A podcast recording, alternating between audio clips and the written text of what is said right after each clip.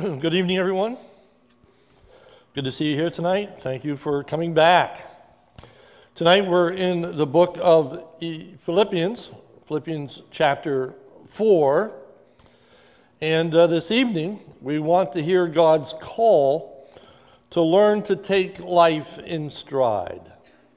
Learn to take life in stride. I ran track for a period of time in my life. I did not ever run the hurdles, but I know enough about running the hurdles in that you are never to alter or shorten your step when you come to a hurdle. You are to take it in stride. You are to maintain the same distance between your steps. Uh, certainly Elijah or uh, Mike can explain that to you far better than I, but uh, that's the truth, is it not? Yes, yes, they're shaking their head, yes, that's good. All right, so anyway, uh, we need to learn to take life in stride and not let hurdles uh, upset us or get in our way. In Philippians chapter four, verse five, it states, "Let your reasonableness be known to everyone. The Lord is at hand." The uh, N A S translates that, "Let your gentle spirit be known unto all men." The uh, King James says, "Let your moderation be known to all men." It's a difficult word to translate into English, but uh, I prefer the word even-keeledness, even-keeledness. The idea is that we are to maintain a level of emotion and thought that doesn't go high, doesn't go low. You know, many times people are uh, very moody. You know, one day you see them and they're sky high, and the next time you see them, they're depressed. One time they're laughing, next time they're weeping and crying. Uh, we are to be even-keeled. We are to take life in stride. And uh, in so doing, we are going to be uh, fulfilling the ultimate command, which comes in chapter four, verse one, that is, "Stand firm in the Lord, my beloved," not to be dissuaded or not to be moved from our commitment to the Lord. Tonight, we're going to look at one major hurdle that we all face, that we have to take in stride, and that is worry, worry.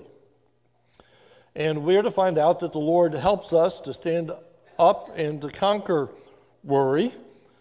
Uh, in Philippians chapter four, verse six, which is our key verse for tonight, it says, "Do not be anxious about anything, but in everything by prayer and supplication with thanksgiving let your requests be made known unto God." Uh, the Lord is at hand, it tells us in Philippians chapter four, verse five, so the Lord will help us. So the theme tonight is that the Christian life is to be free from worry as a result of taking our requests to God in prayer. We begin by looking at this exhortation. And uh, a literal translation of verse six would be that the Christian is to stop worrying and pray instead. To stop worrying. When it says, "Do not be anxious about anything," in verse six, the force of the construction in the original is actually an exhortation to stop worrying.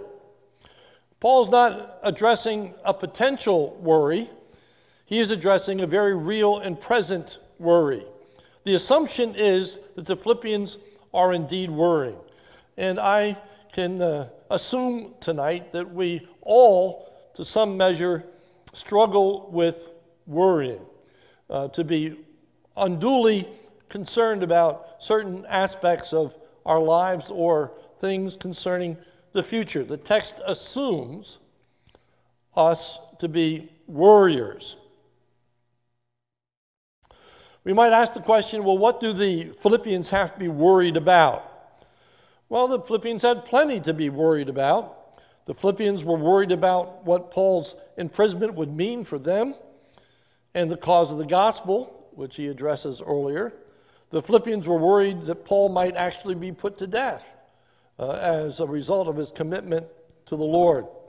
The Philippians were concerned about their own safety in the midst of persecution.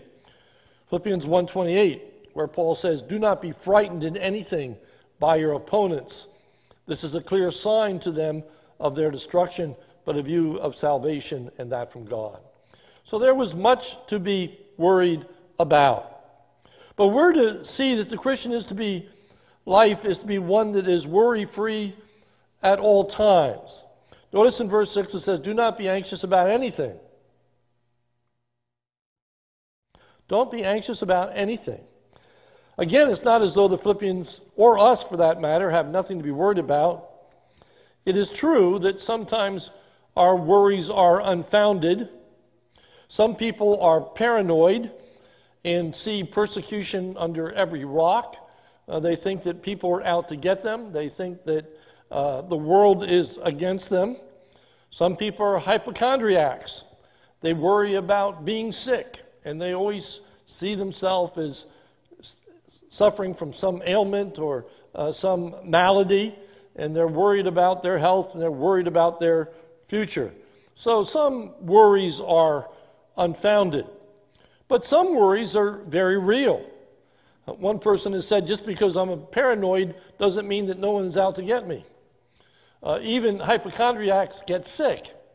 There really are legitimate reasons for us to succumb to worry. But it's not just the emotionally unstable or the psychologically weak that have reason to worry. This exhortation is not meant to be demeaning. The world is a scary place. There is much that is beyond our control, and we are fools if we fail to recognize that. If we think that we have everything under control and that we can, in our own strength, handle anything that would come our way, we are just fooling ourselves. So we are not to make light of our troubles or to ignore our troubles. Rather, it's a call to keep our troubles in perspective. And so may we. Our jobs can be in danger. Money can be truly tight. Health issues can be real. We can go to the doctor and hear very uh, disconcerting news. So there are legitimate bases for concern. So we have to ask ourselves, what is Paul exhorting the Philippians to do when he tells them to stop worrying? What is that to look like? Well, the first thing we need to realize is that we need to make a distinction between concern and worry. There is such a thing as a healthy concern. Uh, Timothy is spoken of positively in Philippians chapter two, verse twenty, when Paul says this, for I have no one like him who will be genuinely concerned for your welfare. So here Paul is praising Timothy and says, I don't have anybody like him who will be genuinely concerned for your welfare. But what's interesting is that the word that's used in Philippians chapter two, verse twenty, is the word that's used in our text to stop being anxious. So it depends on context. There's a fine line between concern, which actually is spoken highly of in the scripture, and worry, which is spoken negatively. So we're to be concerned, but we're not to be worry, worryful. We're, uh, yeah, we should not evidence worry. So what does proper, when does proper concern end and worry begin? Well, concern is positive in that it seeks a solution to problems. Con- concern is constructive and beneficial. Concern looks into the future and plans for negative events, such as saving money for a rainy day. Concern is a good thing. Worry is negative, in that it anticipates problems for which there are no solutions. Worry is destructive and harmful. Worry creates stress. Worry is hard on our bodies. Worry produces negative effects in our lives. Concern looks for an answer. And in our text, we're going to find that the ultimate answer is to pray. Praying is the way in which concern should manifest itself. We should think about the future. We should pray about the future. We should think about our present circumstances. We should pray about our present circumstances. We shouldn't fret over them, but rather we are to take them to the Lord in prayer. So this remedy for worry is important. When one is bitten by a poisonous snake, you need an antidote for that poison. When we think about worry, we need an antidote to worry, and that antidote is, is prayer.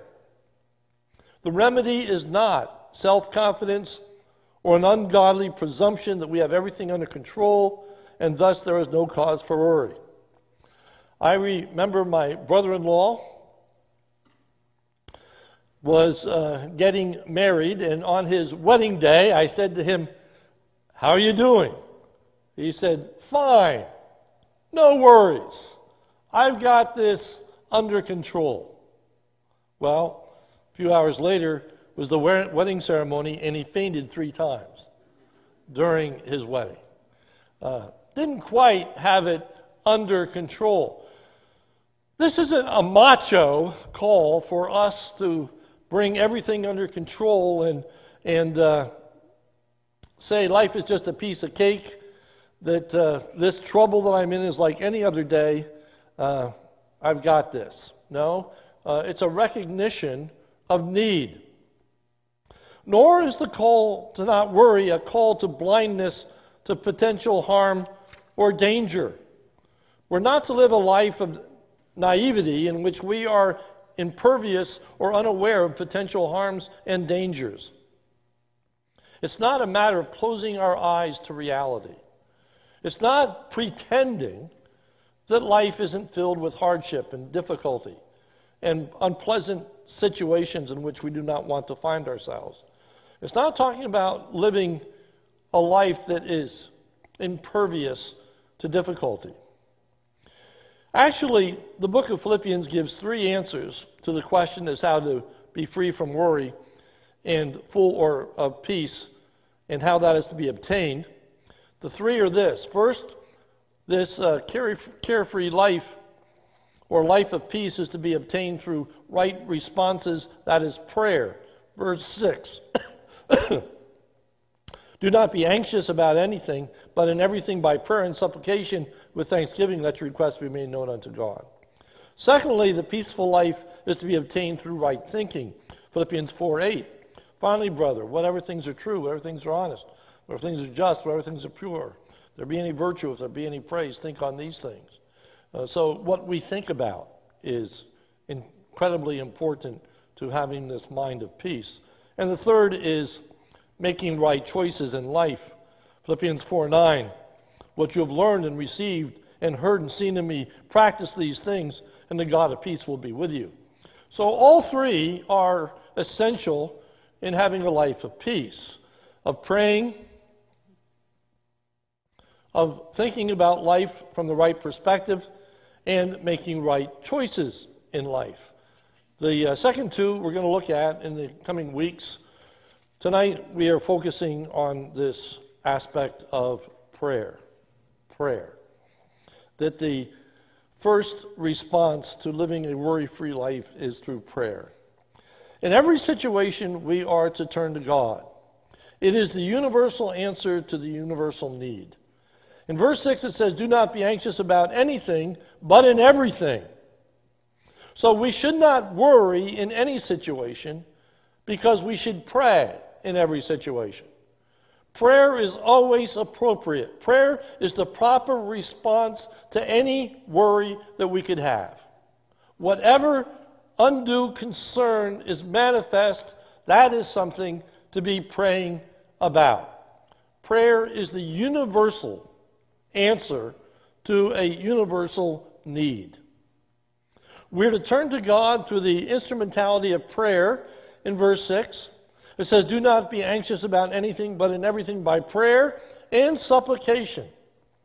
With thanksgiving, let your requests be made known unto God. So it talks about prayer and supplication.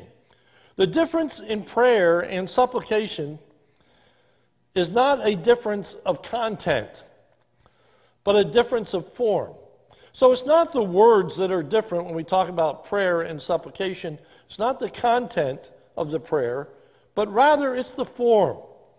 The word prayer that's used here refers to times of prayer in a formal sense, such as bringing your request to a prayer meeting or making your request known on the church's prayer list. These are formal avenues of prayer. Those are good. Those are good. Supplications are the informal elements of prayer. That is our own individual prayer life, whether scheduled or unscheduled, but most likely unscheduled. The scheduled would fit in more with the first. So that in your regularly times of prayer, whenever that is, before meals, before going to bed, in the daily devotions, those are times to bring your request before before God. But also when you're driving in the car, also when you are in the midst of a situation, that is the time to pray and to ask God for help and ask God for wisdom and ask God for whatever it is that you need, uh, you stand in need of at that present time. The force is that we're to pray about all our anxieties at any time and in a variety of ways, whether that be silent or out loud, whether that would be inwardly, whether that would be outwardly, whether that would be corporately with others or individually. We are to be exercising all of the avenues of prayer that are available to us.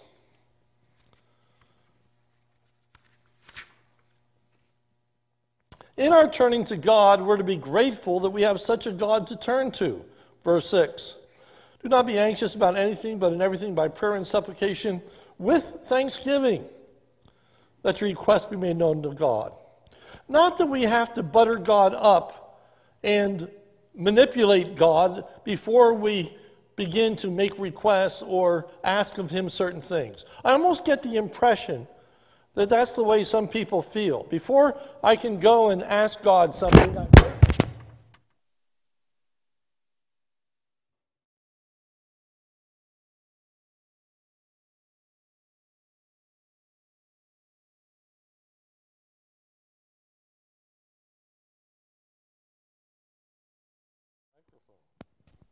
All right, we're back. We, okay, okay.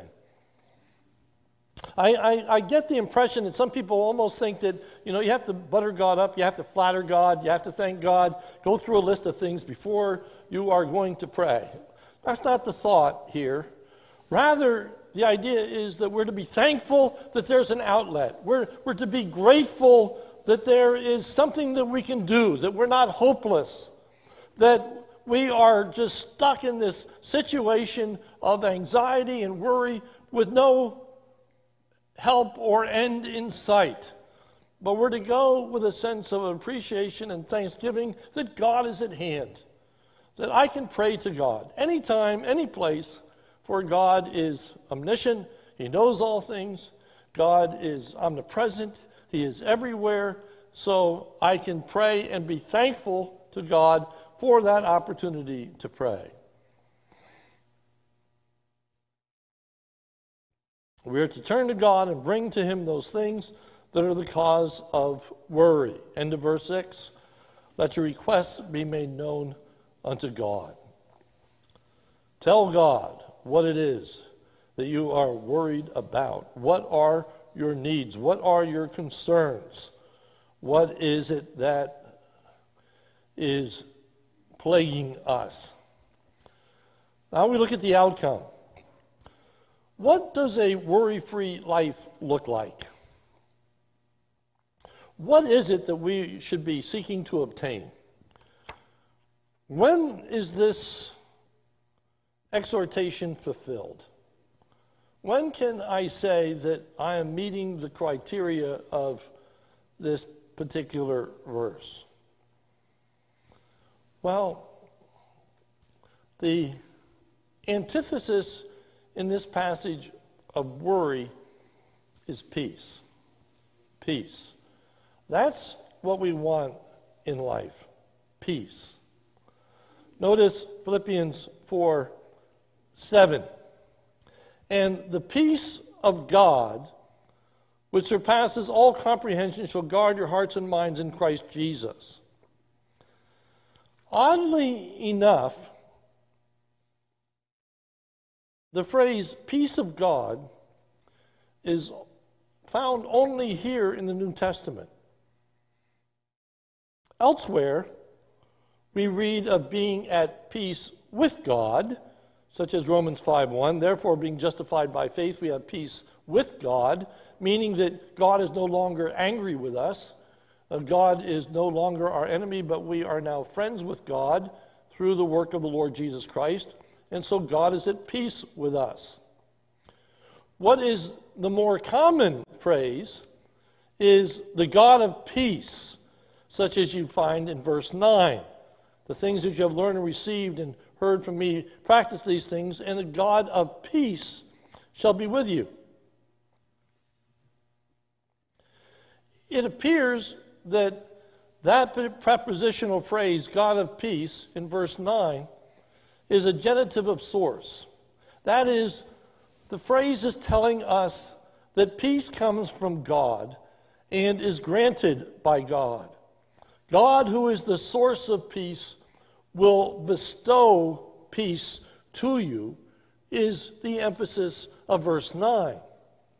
However, in verse seven, where it says, and the peace of God which surpasses all understanding, which is translated that way by all the major translations, I think is the right understanding of the genitive.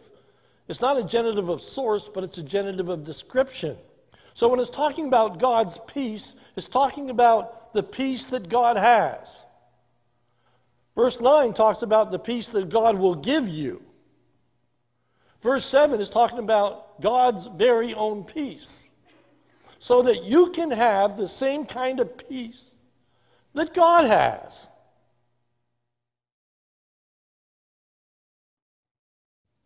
That is very much in keeping with the words of Jesus. In John chapter fourteen, verse twenty-seven, he says, peace I leave with you, my peace I give unto you. Not as the world gives, I give unto you. Let not your heart be troubled, neither let it be afraid.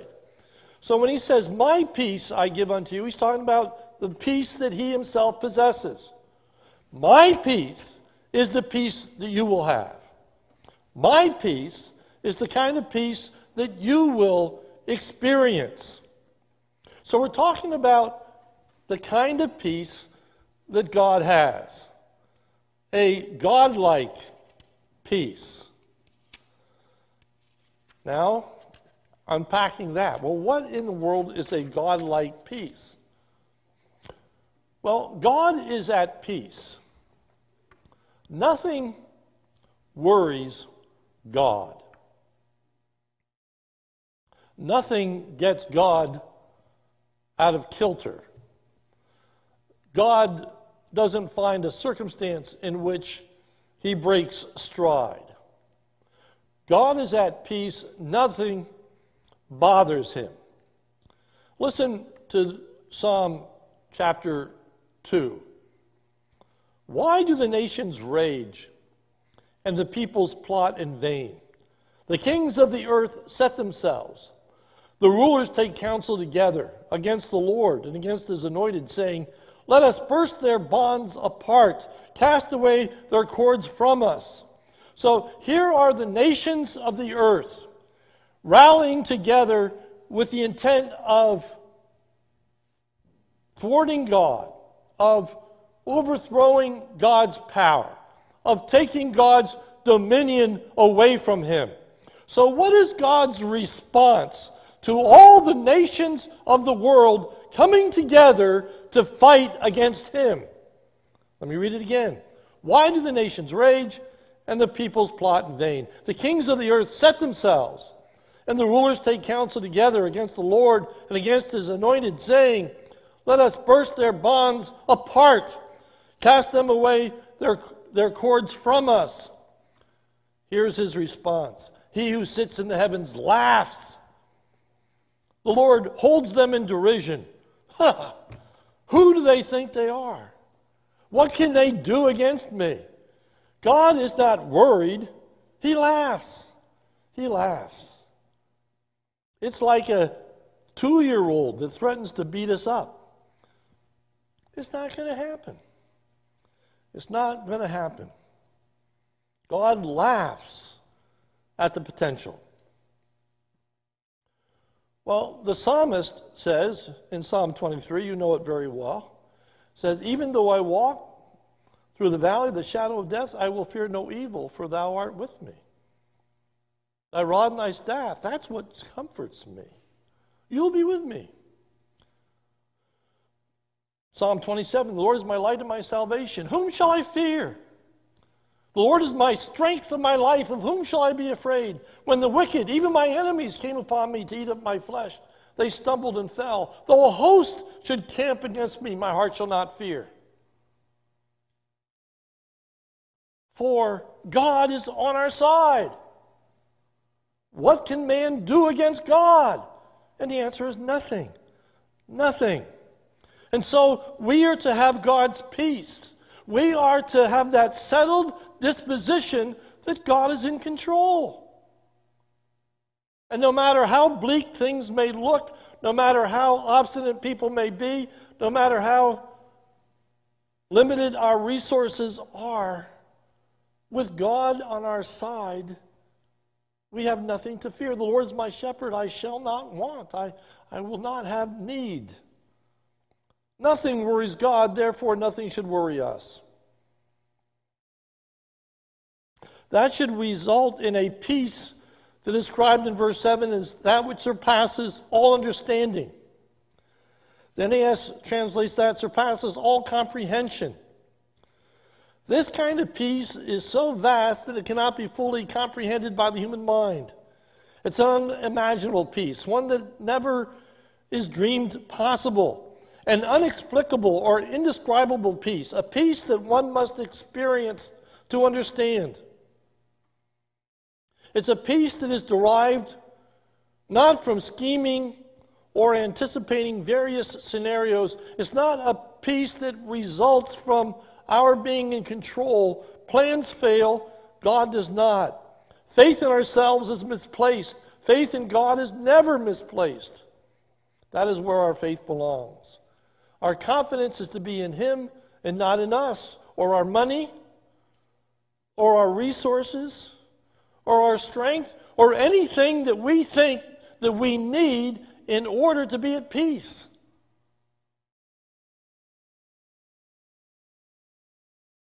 The only surety that we have in life is God.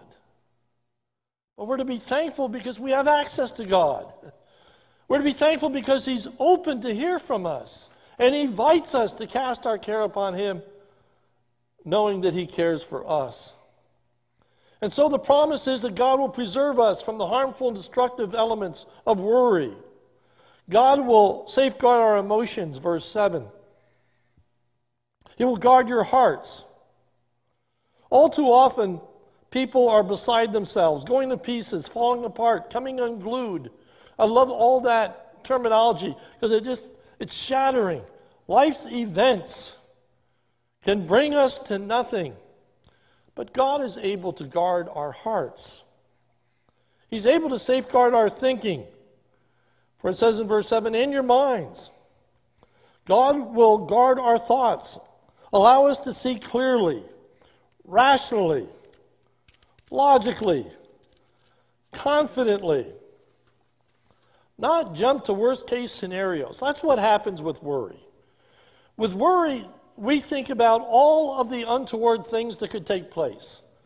We worry about things, and Mark Twain said, half the things in life we worry about never even happen. That is so true. And many times we worry because we put the, wrong, the, the worst spin on it. As soon as we get sick, we can jump to the conclusion, I'm going to die tomorrow. We can jump to the conclusion that we're going to be bankrupt. We can jump to the conclusion that life is just going to end in all kinds of misery and heartache and all kinds of things. But he's able to guard our hearts and our thoughts. The psalmist said, it's vain for you to rise up early to sit up late. And so he gives his beloved peace. There's nothing to be gained by staying up all night and worrying. It's not going to get you anywhere. It's not going to be helpful. The psalmist said, I will lay myself down in peace, for thou, Lord, only makest me dwell in safety. What should you do those nights that you're laying awake and you're dreading the doctor's visit? You're thinking about your bills. Whatever the case may be, you're thinking about your children, maybe their waywardness. Whatever the cause of anxiety, what's the way to handle that? Pray. Pray. Now, I don't want to be overly simplistic. It's not the only answer, even in the book of Philippians. There's two others. But for tonight, that's an important part of it. Pray, pray, pray. That's what you do. Pray.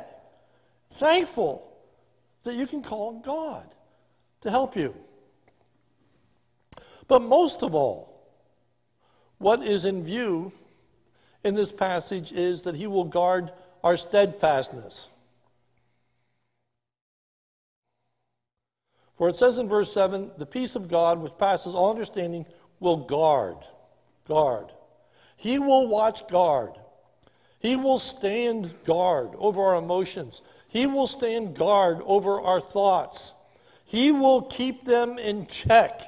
He will help us in times of adversity, so that the ultimate command in chapter four is to stand firm in the Lord, my beloved.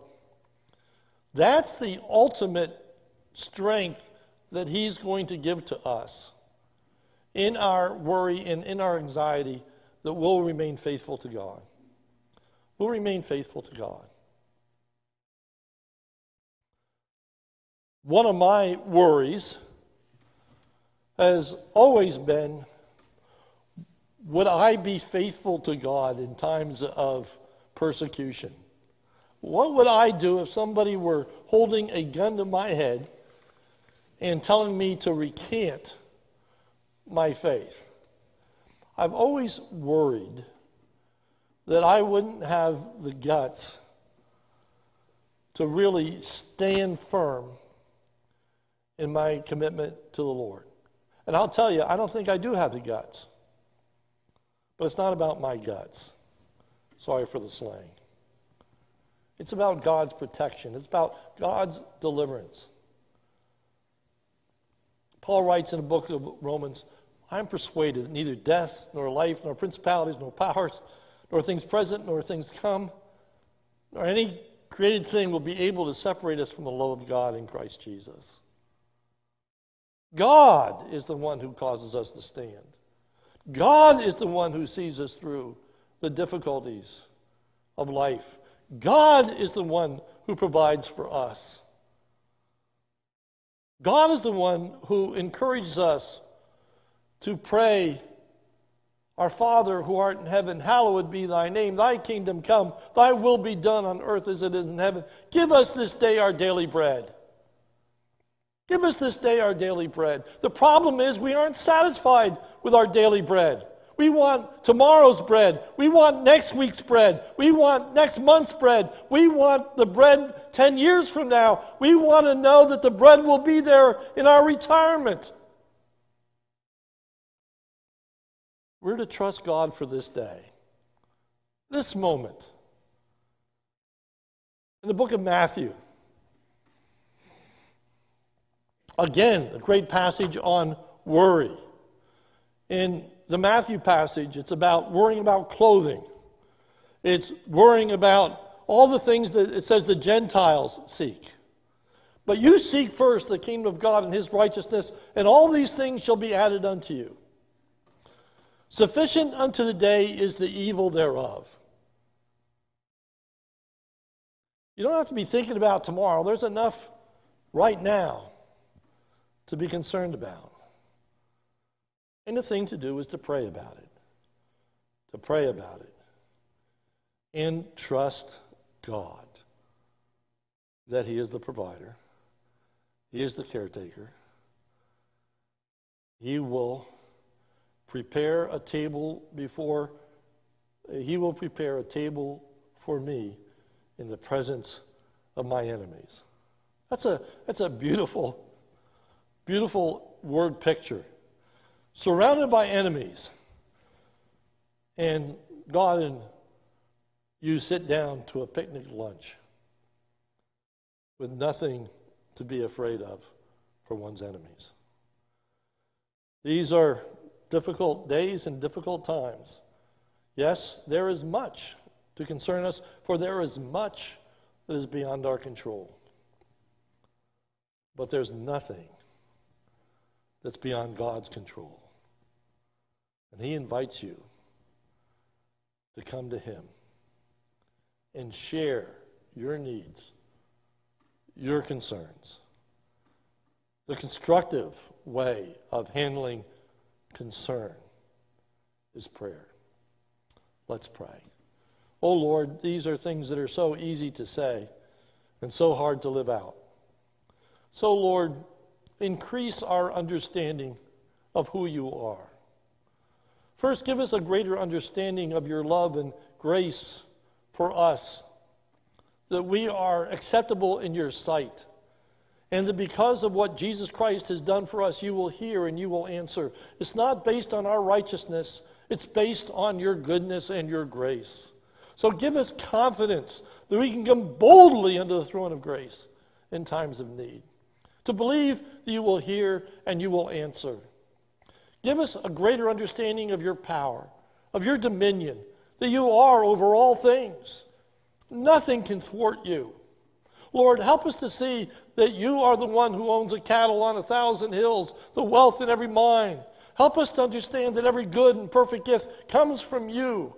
Help us to understand that everything that we have already possessed has been by your power and your grace. And all that we will possess is by your power and by your grace. Help us to trust in that power and that grace. Lord, help us to spend time in prayer, formal prayer and informal prayer. Lord, make us a praying people. Make us thankful. Help us to go tonight leaving rejoicing, thankful that we can call upon God who will hear us and who will help us. What a blessing that you're a God who's not afar off. Be anxious for nothing. The Lord is at hand. We thank you that you're at hand. You're accessible to us. We don't need an appointment. We don't need a reservation. We can come at any time, day or night, any place, and call upon you, and you will hear. For it's in Jesus' name that we pray. Amen. Thank you all, and we are dismissed.